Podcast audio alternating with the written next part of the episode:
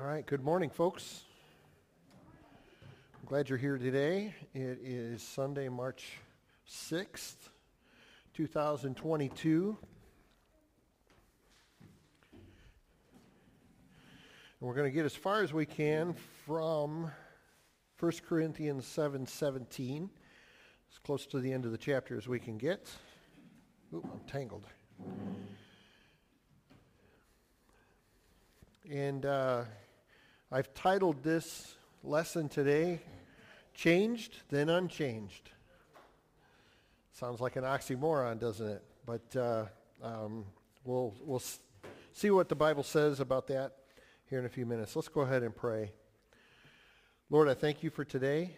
I thank you for your blessings today. And Lord, I just pray that you would help us to live confidently uh, for you today and help us to understand what your word has for us this morning and to live it out today and this week. And I thank you in Jesus' name. Amen. Okay, so I'm going to start reading from 1 Corinthians 7, and we're going to start in verse 17. But I want to give you a couple of, uh, of um, um, questions that are rhetorical. And you can answer these in your own mind. Uh, but the question, first one is, is do we live confidently for the Lord. And the next question is, is if our situation changed for the worse, would we still follow the Lord with all our heart? Um, I think those are questions that are legitimate questions that we have to ask um, ourselves as we look at the things that are going on in the world around us. And also, um, even if things don't change, you know, we don't see culturally things changing for the worst if, if things change just in our day-to-day lives for the worse, um, you know, in relationship to our jobs or our, our, relationships with our families and things like that, would we still follow the Lord with all our heart? So let's start in. I'm just going to read verses 17 through 24 to begin with. He says, Nevertheless, each person should live as a believer in whatever situation the Lord has assigned to them, just as God has called them. This is the rule I lay down in all the churches. Was a man already circumcised when he was called? He should not become uncircumcised. Was a man uncircumcised when he was called? He should not become circumcised. Circumcision is nothing, and uncircumcision is nothing. Keeping God's commands is what counts. Each person should remain in the situation that they were in when God called them. Were you a slave? When you are called? Don't let it trouble you, although if you can gain your freedom, do so. For the one who was a slave when he was called to faith in the Lord is the Lord's freed person, and similarly, the one who was free when called is, God, is Christ's slave. You were bought at a price. Do not become slaves of human beings. Brothers and sisters, each person as responsible to God should remain in the situation they were in when God called them. So then this, this brings up uh, another statement um, just to think about, and we're going to discuss this a little bit more toward the end of the lesson today. But the call to conversion radically alters an individual's spiritual relationship, but need need not to affect any change at all in the physical relationships that were not immoral. Okay, so, and I see you nodding your head. That, that's an important part of it, those last two words. Um, yeah, the call to conversion radically alters an individual's spiritual relationship, but does not need to affect or change at all in the physical relationships that are not immoral. So there's, there's, a fine, there's a line there to differentiate between relationships that are moral, morally correct or morally right with God and relationships that are morally in, incorrect or unrighteous with God. Um, so if, we, if we're looking at just in verse 17 to start with, he says, Nevertheless, each person should live as a believer in whatever situation the Lord has assigned to them, just as God has called them. So, what does God expect at the onset of, of salvation, at the beginning of our, our salvation, our repentance. Um, does God call us to change first, then repent? Or does he call us to repent and change? Okay, so the, the, uh, the sequence of events is we hear the scripture, we understand our, our condition, we hear God's call on our life, and we make the choice to repent first and then allow God to change whatever it is that he wants to change in our life. And if we look at Romans 12, 3, um, he, Paul tells us how we ought to think of ourselves once we are called and once we do repent. He says, For by the grace given me, I, I still hear pages turn. I'll give you another second here. This is how we should think of ourselves in every relationship. He says, By the grace given me, I say to every one of you, do not think of yourselves more highly than you ought, but rather think of yourselves with sober judgment in accordance with the faith that God has distributed to each of you. So when we think about what's natural, what comes naturally to us when we're accused of something or convicted uh, of doing something, is we, we come to the natural conclusion in our, in our, it's our nature the war with sin that's going on in our life is to defend ourselves. And, and we have to caution ourselves against that. Um, and so when we think about how we think of other people, uh, it's, it's a learning experience that not only once it's learned, um, do you have to put, you have to continually put it into practice so that you don't go back to the old way of, of thinking.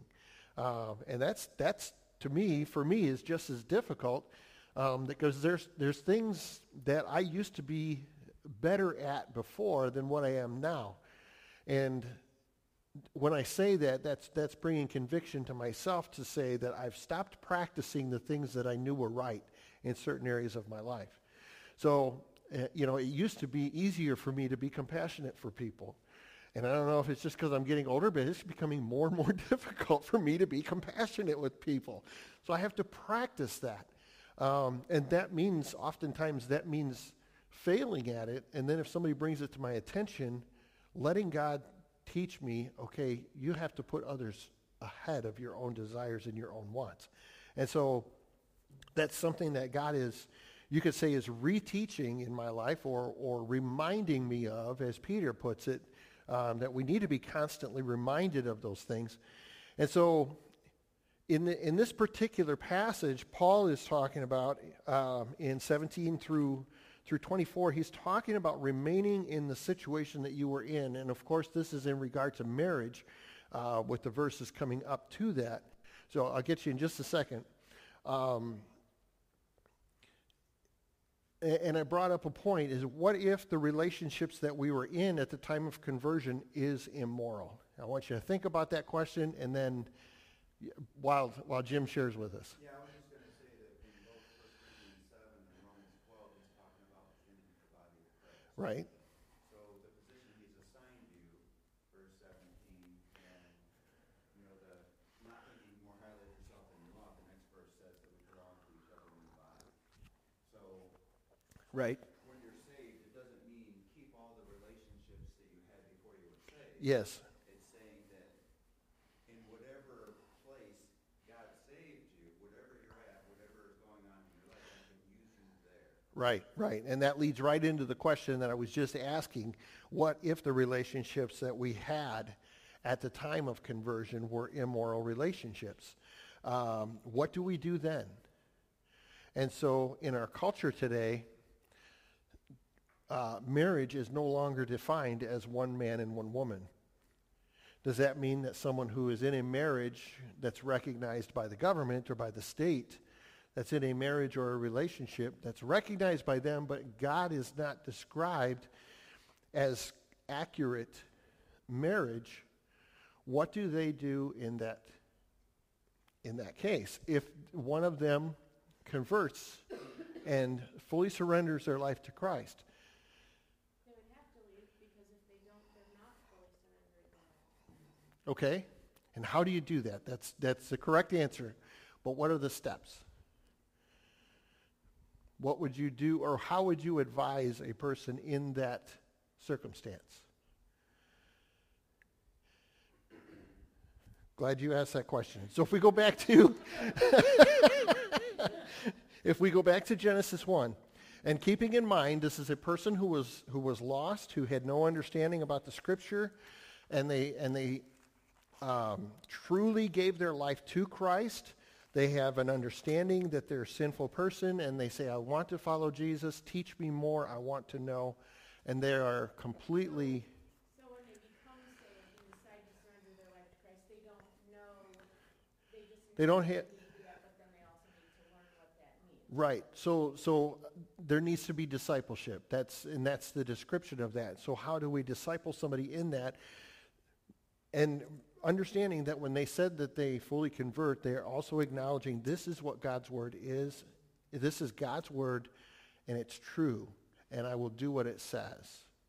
And so you lead them through what how God defines marriage, uh, how God defines, you know, if, if they haven't already understood what sin is. So if we look at Genesis 1, in verses 26 and 27, then God said, let us make mankind in our image, in our likeness, so that they may rule over the fish of the sea and the birds of the sky, over the livestock, and over all the wild animals, and over all the creatures that move along the ground.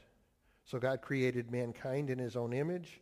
In the image of God, he created them, male and female, he created them. Now, this crosses all bounds of what we call gender today. It crosses all bounds of what we call marriage today. And the next verses continue to follow up in that. If we just go to chapter 2 of Genesis, verses 20 through 24. And this, again, it's, it's easy to go to these passages and say, this is not my opinion. This is just what God says. This is true. And so if we start reading in verse 20, uh, as soon as I can find it here. So the man gave names to all the livestock and birds of the sky and all the wild animals. Um, I think I wrote down the wrong. Oh, no, it, this is right. But for Adam, no suitable helper was found. So the Lord God caused the man to fall into a deep sleep, and while he was sleeping, he took one of the man's ribs and then closed up the place the, uh, with flesh. Then the Lord made woman from the rib that he had taken out of the man, and he brought her to the man. The man said, This is now bone of my bones and flesh of my flesh. She shall be called woman, for she was taken out of man. That is why man leaves his father and mother and is united to his wife, and they become one flesh. Adam and his wife were both naked, and they felt no shame. This is at a point when there's still no sin uh, in the world. In Mark 10, verses 6 through 9, we read this a couple weeks ago. Um, we'll just take a look at it again. Jesus reiterates um, on that topic.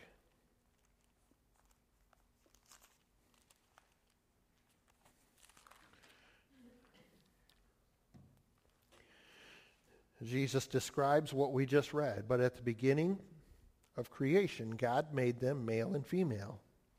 For the reason a man will leave his father and mother and be united to his wife, uh, and the two will become one flesh. So they are no longer two but one. Therefore, what God has joined together, let no one separate. That's an important line right there, what God has joined together. Um, and the reason why is because if marriage doesn't fall within the, uh, the description of what God gives us, God did not put them together. So um, any other description of marriage except, you know, that, that falls outside of God's description of marriage is not a godly marriage. It's not a godly relationship. So if we turn to 1 Corinthians 6,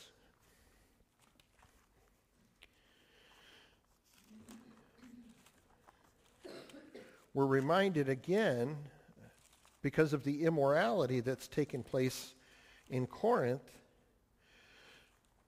um, we're reminded that sexual union with someone is a, a becoming one in flesh with something or someone, excuse me, other than the one that God has put together. So if we look at verses 16 and 17, therefore I urge you to imitate me. For this reason I have sent you Timothy, my son, whom I love, who is faithful in the Lord, and he will remind you of my way of life in Christ Jesus, which agrees with what I teach everywhere. Uh, did I read the wrong? Yes, I'm sorry. That's another verse that I'm going to read in a minute, chapter 6, verses 16 and 17. Sorry about that. Just one page off. Um, actually, back up to verse 15. Do you not know that your bodies are members of Christ himself? Shall I then take the members of Christ and unite them with a prostitute? Never.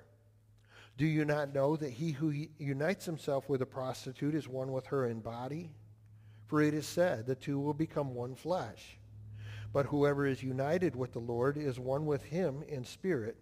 And so he goes on to describe how we should flee uh, from sexual immorality um, and how sin that is committed, any other sin that's committed is a sin outside of the body, but sexual sin, you commit sin against your own body uh, as well as outside the body. So then one thing that we need, that we're describing here is for a new convert, um, the need to understand and acknowledge how God defines marriage, how God defines gender, uh, and also how God defines sin. So then if we start looking at John chapter 3, I know I'm giving you a lot of passages of Scripture to look at. We're going to look at just a few more. John 3. John 3:15.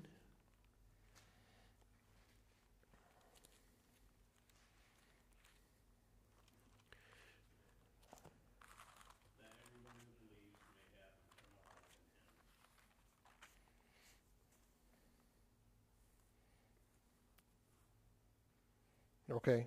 If we, uh, I'm sorry, let's back up to 14. Let's read 14 and 15. Just as Moses lifted up the snake in the wilderness, so the Son of Man must be lifted up. Okay, and we understand that that's a picture of Jesus being put up on the cross. That everyone who believes may have eternal life in him. So how do, how do we define believe? Obey. And that's important to understand. Um, when we read words like this in the scripture, it's important to realize that culturally to believe is just to acknowledge verbally, say, yeah, that could be true. And when Jesus describes believe or the Bible describes believe, it changes what we do. It automatically convinces us that what we're doing needs to change and when we allow God to, to, to lead us to that change and we choose to obey what he says, that is what believing is. And I think that... He always uses the word believe. Mm-hmm. Matthew, Mark, and Luke, he always uses the word repent. Yes, In the book of Acts, right, So everyone believes. right,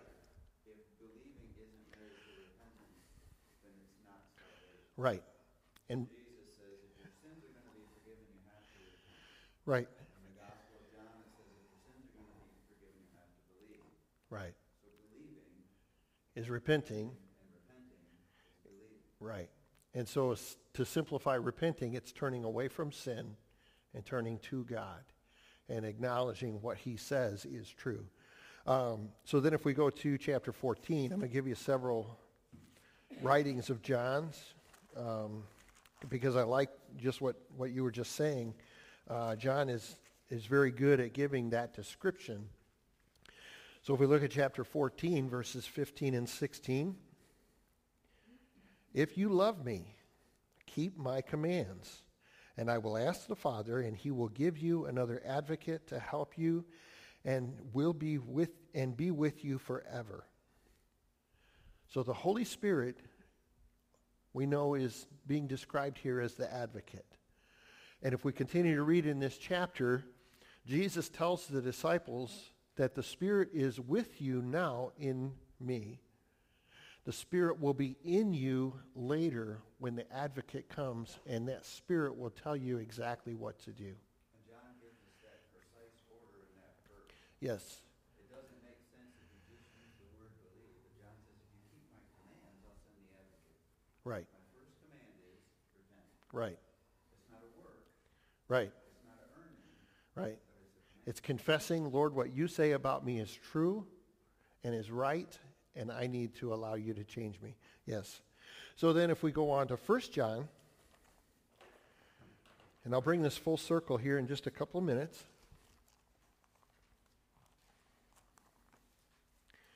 First John chapter 2, he writes very similarly, as we just read in the Gospel of John, verses 3 through 6.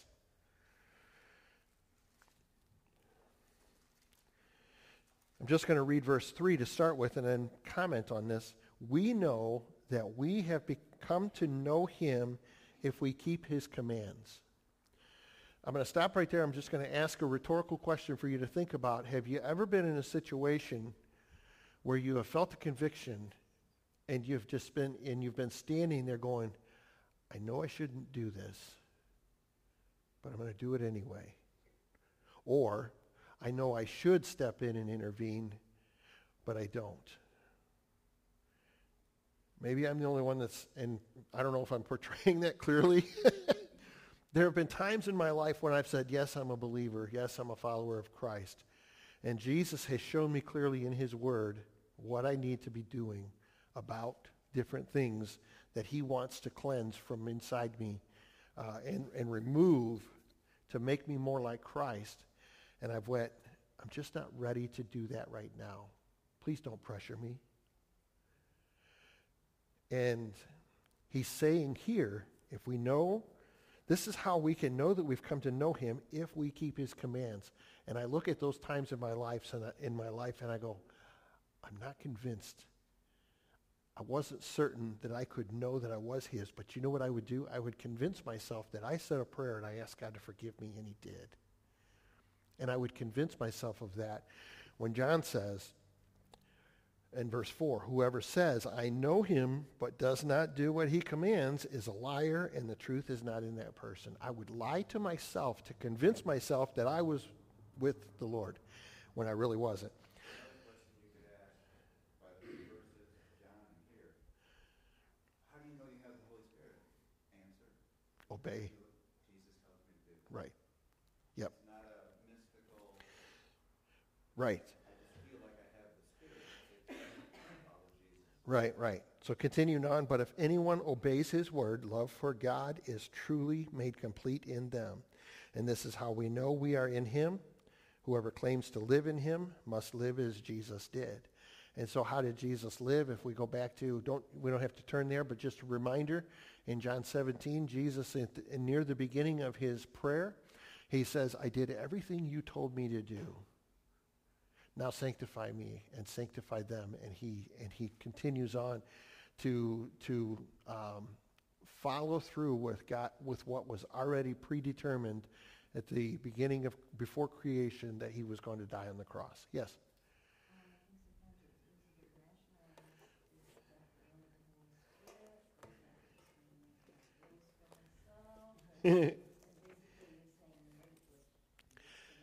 that's that's an important question because um, I forget where it's at. and You could probably help me with that, but it, it's the Bible says that the Spirit never speaks on His own, but He only speaks what God has already said.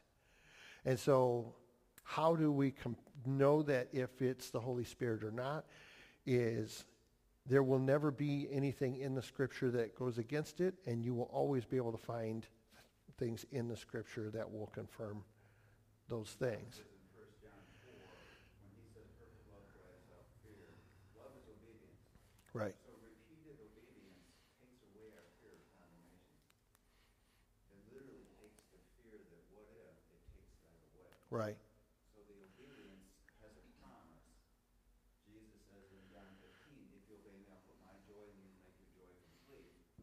John says in First John four, Excuse me. that includes is Right, I'm not doing things to escape hell. right. I'm doing things to obey my Lord, and doing it that way takes fear out of my life. Right. And I believe there's a proverb also that says that the righteous have the boldness of lions. So when you're doing what you know is right in God's eyes, you know and understand that you are in his full protection at that moment.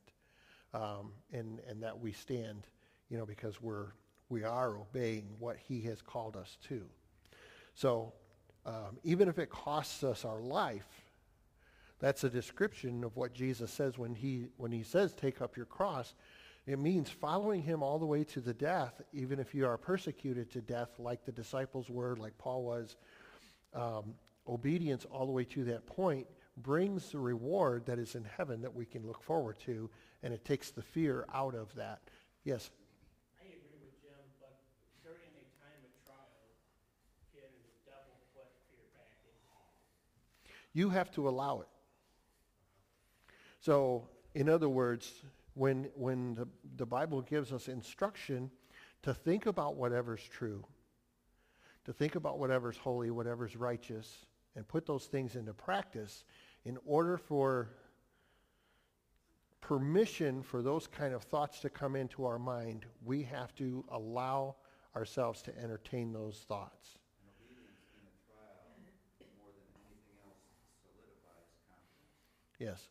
So Job, all through the book of Job, he never cursed God or doubted God. And at the end of Job, he said, before I heard it, now I've seen you.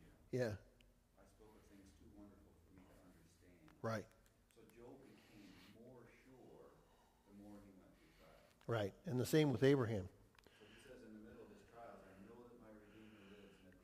All, I will stand before him. Right. He's, he would have looked horrible. Right. And he lost everything. And in the middle of that, he says, I know that I'm going to meet my Maker. Right, right. So we read in Philippians 2, uh, Philippians chapter 4 as well, to, to not be anxious for anything, but with every situation, prayer and petition, let your requests be made known to God. Paul writes that, but he was also anxious about, uh, I forget his name, one of his friends that were sick and he was ready to die. Is it Epaphroditus? Epaphras, yeah, thank you. Um, he was ready to die, and he says, I was anxious about that. And he writes that I had to obey my own words that, that Christ had taught him. He had to obey that for himself, to, to put his anxieties and to put his stresses on Christ uh, and to continue to practice that. Do you think that um, some of that is a growing process Yes. as you go through?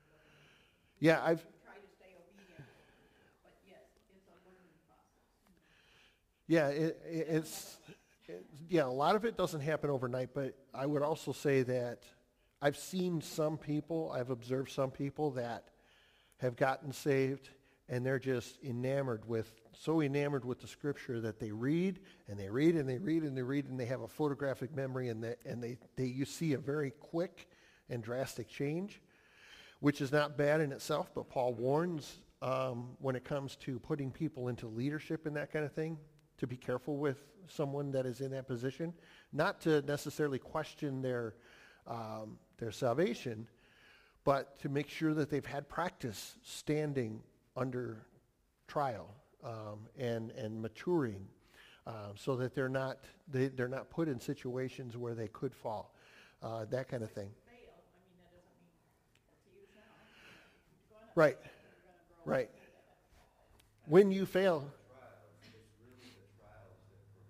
right, So Jesus sifts the things that he allows in our lives. right, right. It's a good point. believer's life, I think he does two things. He shows them more, and he asks less of them. Right. So by the time Paul says, I can do all things through him who gives me strength, he has. Mm-hmm. So Paul was tested for ten years before he became a missionary. Moses was tested for forty years before he led Israel. Yeah, Joseph was tested for eleven years in prison before he was prime minister. right, So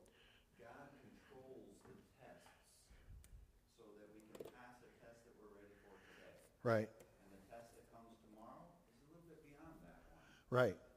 And like Chris said, those are like scars that build our muscles. Mm-hmm. So that obedience in what he asked me today will enable me to be obedient in what he asked me to do tomorrow. Right.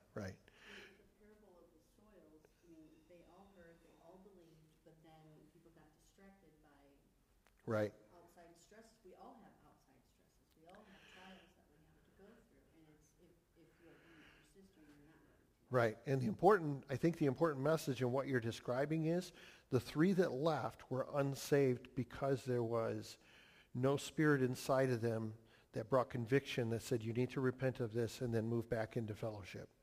They said, oh no, I can't do that. And they walked away and didn't come back. And so, you know, John describes that as, as people that have left um, the faith and left the body of believers. And he says they, they left not because it was just difficult. They left because they never really truly were ours to begin with. They never really truly were Christ to begin with. And so, uh, and that's, that's an important thing, though, is, is, you know, what both of you are saying is if I do fail, Peter describes that there is, uh, he says, like newborn babies crave pure spiritual milk. So there is an element to spiritual immaturity or, or growth that is taking place. And then Paul tells us to get into the deep truths of the Word.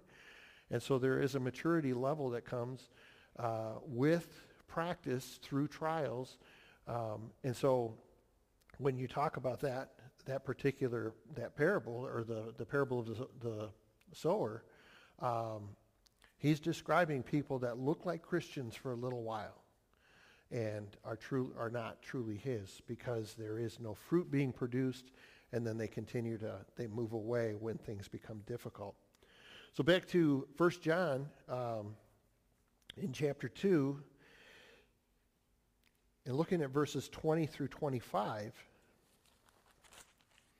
and these are all verses that are based on the same type of thing.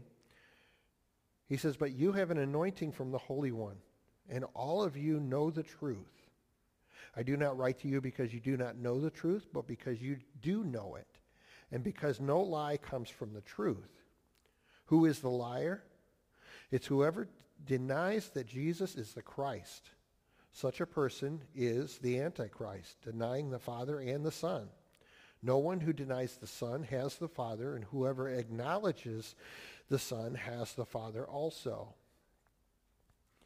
Um, so when we read that word acknowledges, um, it's not just a verbal acknowledgement. It's an obedience to or a submission to. If we jump down to chapter 3, verse 10,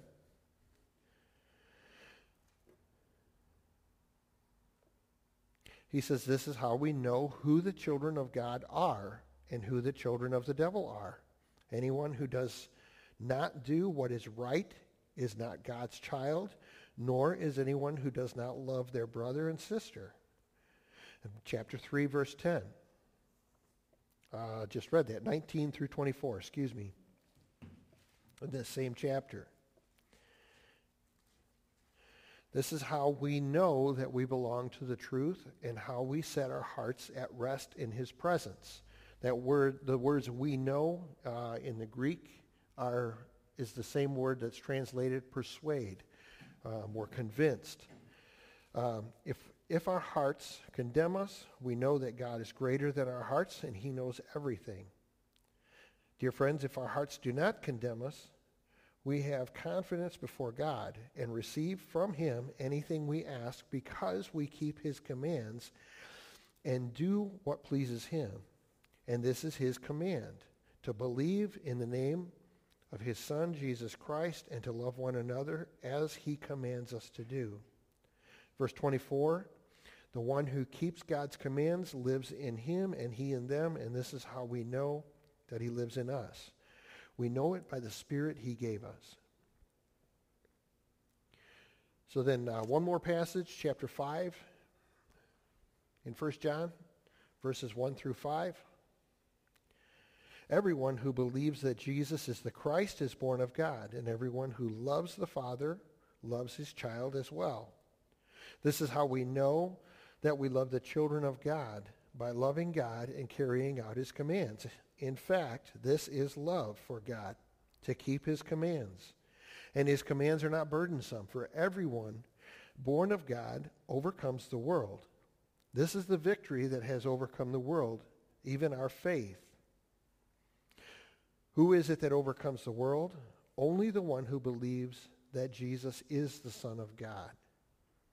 So if you're not obeying his commands, are you his son? Are you his child?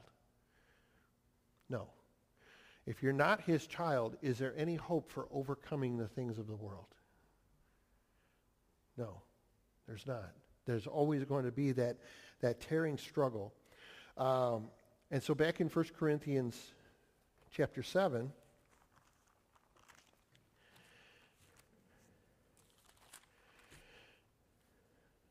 in verse 17, he said, this is the rule, the second part of the verse, this is the rule I lay down in all the churches. And he describes it, we read previously uh, in weeks past, in chapter 4, verses 15 through 17. He says, even if you had 10,000 guardians in Christ, you do not have many fathers. For in Christ Jesus I became your father through the gospel. Therefore, I urge you to imitate me. For this reason I have sent you Timothy, my son, whom I love, who is faithful in the Lord, and he will remind you of my way of life in Christ Jesus, which agrees with what I teach everywhere in every church. Now that's kind of the long answer to the question that I asked earlier, and the the the uh, description that I gave. The call to conversion radically alters an individual's spiritual relationship. Um, but the need, but there's, there's no need for change in relationships that are immoral. So back to my question, what if the relationship that a person is in is immoral and one of those two converts to Jesus Christ? I think this passage specifically addresses that in the case of that, if the one who converts completely understands what sin is, they completely understand God's plan in marriage, understands the picture of salvation that it is, and also understands that this is how God structured marriage to be. The relationship that I'm in is not a godly, it's not put together by God, even though it may be acknowledged by the government. That person, as they choose to live for Christ, will naturally offend the other person and they will want to move away.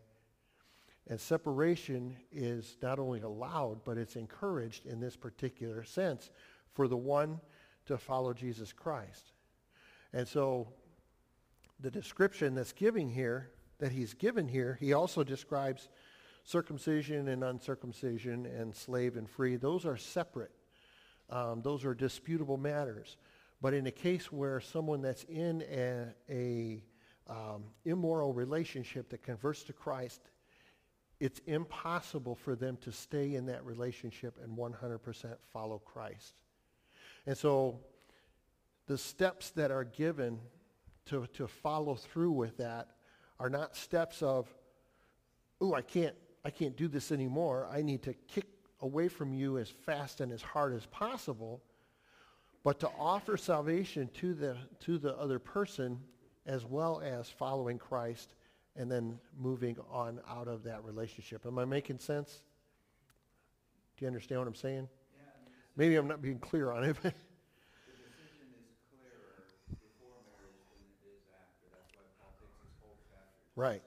right, So, because God established marriage in creation, two people being married is not immoral.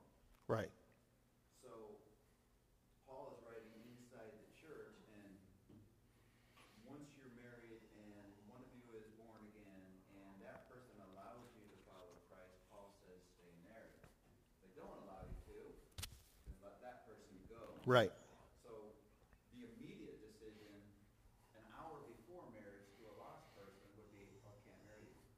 An Mhm. hour after would be, okay, I'm gonna Right, Christ right. my. Um, if that's okay with you, I'm gonna follow Christ. yeah, And, and if it's not okay with you, you're choosing not to be with me, right, right, not me leaving the marriage. right. And I, and I agree. Huh? That's assuming it's- Yeah, You have to put yeah, Christ into that. And unfortunately, that's, that's where that becomes so difficult today is because you, you have to back up.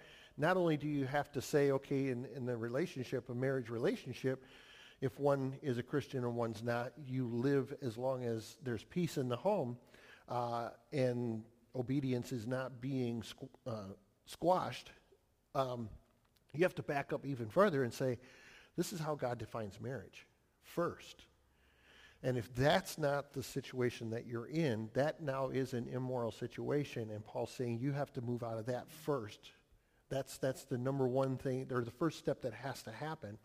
And in order for that to happen is to make clear um, how God defines marriage. And then, okay, am I continuing in sin if I remain in this situation and don't allow it to change? And what Paul is saying in this is, remain in the situation you're in as long as it's a, a godly marriage that's described in Genesis 1, Genesis 2. If it's that structure in the home and there's peace there and there's not contention, stay there. And, and so the, the reason why I brought all of these other passages into play today is because what Jim was just describing is the decision needs to be made ahead of marriage. Those, that is actually described in verses 25 through the end of the chapter. Uh, and he goes into, if you're not married, don't live your life seeking a spouse. In, in a nutshell, that's what he's saying. He's saying, live your life following after Christ. And if Christ wants to bring you a spouse, let him prepare that person, bring them to you, and then say, here you go. How do we do it today? Wow, she's kind of cute. I wonder if she wants to go out. you know? Or, wow, he's really kind of nice, you know? I, I, I, wonder if he would be interested in me. You know, and that's, that's how we do it. That's how culturally we've been told that that's, that's what you do. And I, I, I laugh because um, Tracy and I used to watch the, the, the, movie My Big Fat Greek Wedding. And if you guys are familiar with the movie or not, the, the guy's driving down the street. He stops at a stop sign light and he looks at his daughter and he goes, you look old. You need to get married. you know, I'm like, wow, okay.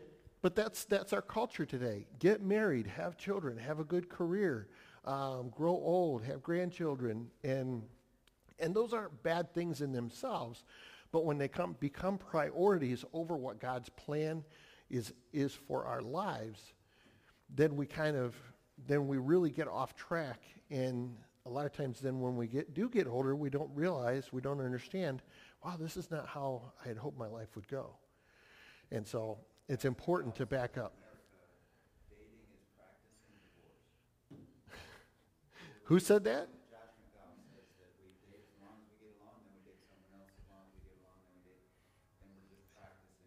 Yeah, I, I never thought of it like that, but that's true. So, yeah. Um, just real quickly, he goes into circumcised or uncircumcised. Uh, verse 18, was a man already circumcised when he was called? He should not become uncircumcised. Was a man uncircumcised when he was called? He should not become circumcised. Circumcision is nothing, and uncircumcision is nothing. Keeping God's commands is what counts. Each person should remain in the situation they were in when God called them. So these are, like I said, considered disputable matters described in Romans 14.1.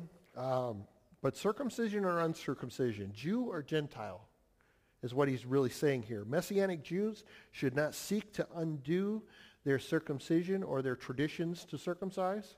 Uh, and Gentile believers should not yield to the Jewish pressure for circumcision. And he describes this in detail in Galatians 5, verses 1 through 6.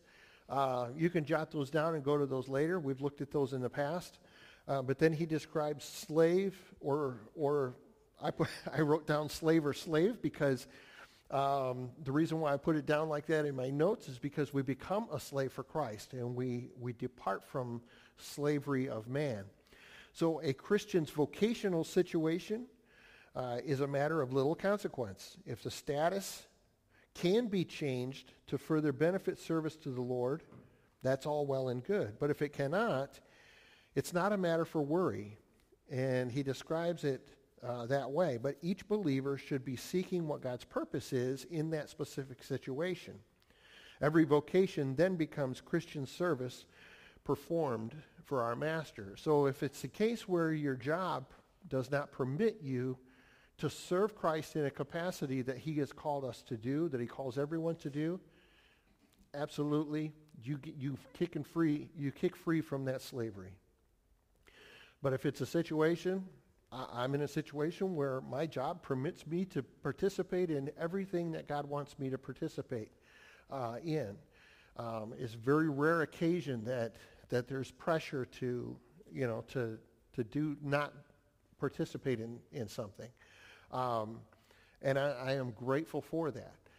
But if it's a situation where my boss came to me and said, Dave, I need you to work on Sundays, and, uh, you know, that's just all there is to it, there's just too much work and we need to get caught up, then it's my responsibility to either say, you know what, I'm sorry, I can't do that, and if you're going to require that of me, I'm, I'm sorry, I'm going to have to go somewhere else. I won't be here on Sunday. Um, and even if it's a point where, uh, say on Wednesday night, Wednesday night is not instituted by God directly for us to, you know, as a command like Sunday is. But if our desire is to please God in everything and we, we genuinely want to free our schedule, I'm convinced that if we lay that before the Lord, that eventually he will bring it to the place where we are able to uh, participate in that. Yes? Um, I'm just wondering, how does this compare with, um, Timothy and telling, or Paul telling Timothy that he was supposed to be circumcised?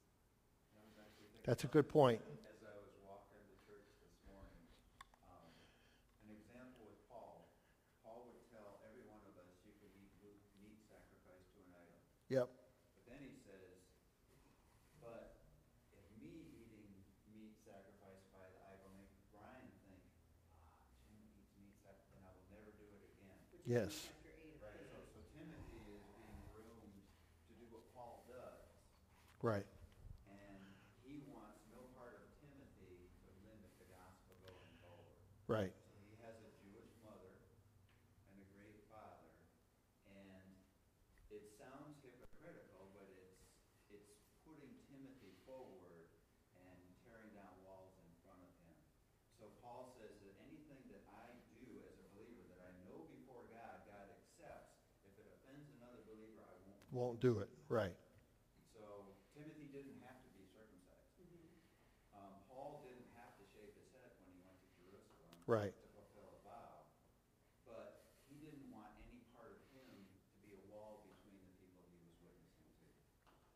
Right. And, and he also speaks to that in just in the next verses we'll get into next week. Um, he says, uh, now about virgins, I have no command from the Lord, but I give a judgment as one who by the Lord's mercy is trustworthy. He's not saying that marriage is more godly than not being married. Um, and in, in this particular instance, it's always for the advancement of the gospel. So if, if my testimony about Jesus Christ going forward means I can't handle not being married. Get married so that you don't fall into sexual immorality. So in the case of, of Timothy, I, I agree completely when Paul says, I become all things to all people. If there's things that he can do or, or refrain from doing that are not immoral and are not going to change the gospel message, but are going to open up opportunities for him to share the gospel, he steps into those things uh, every time so that he opens up the opportunity, the doors are open for him to, to participate. So that's a good question. That's, a, that's an important one to ask um, as well, uh, because in this day and age, you know, um, there are things that, that cross our paths that in themselves, one way or the other, are not immoral or are not sin. Um, and they're not necessarily righteous, but if they do op- open up an opportunity to share the gospel, um, then we should be willing and able to step into those things. So, all right. Thank you for your attention this morning. Sorry I went over a little bit on time.